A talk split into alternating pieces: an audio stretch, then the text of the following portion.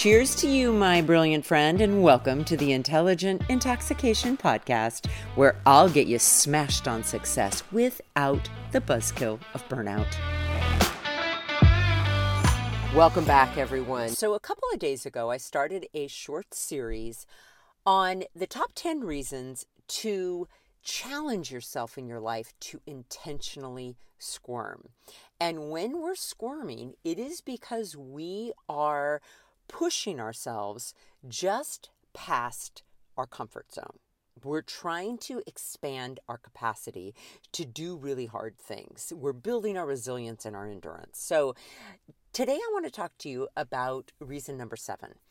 And I don't even know what I want to call this reason, but I, I'm going to explain it to you. So yesterday I finished the book, right? Like, and when I say finished the book, I gave the thumbs up to the final cover, to the book description on the back of the book, and really hit the point where I felt like, you know what, aside from a few details, I have finished this. And so I had a great night with my family. I went to bed, and as I was falling asleep, this was the thought in my brain. I did this. And I've never had that specific thought before. And I got to tell you, it felt pretty damn good.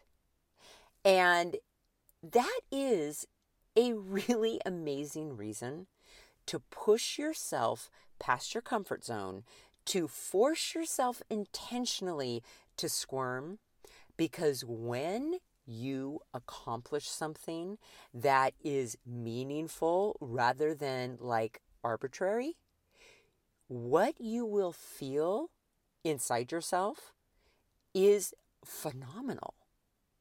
And I want you also to be able to say that about something that you've worked really hard on and you've challenged yourself to accomplish. I want you also to be able to say, I did this, because it is amazing. So, on that note, have an intoxicating rest of your day. As always, so grateful that you're here, and I will be back tomorrow with more. Hey, my friend, if you're thirsty for more than this daily shot and ready to intoxicate the hell out of your personal or professional life, I'd love to invite you to coach one-on-one with me. It all starts with a complimentary happy hour call. Head on over to Terri Bradway dot com. That's Terry with two R's and an I. Bradway, spelled just the way that it sounds. Once you get there, my friend, click on the Work with Terri button, and we'll take it from there.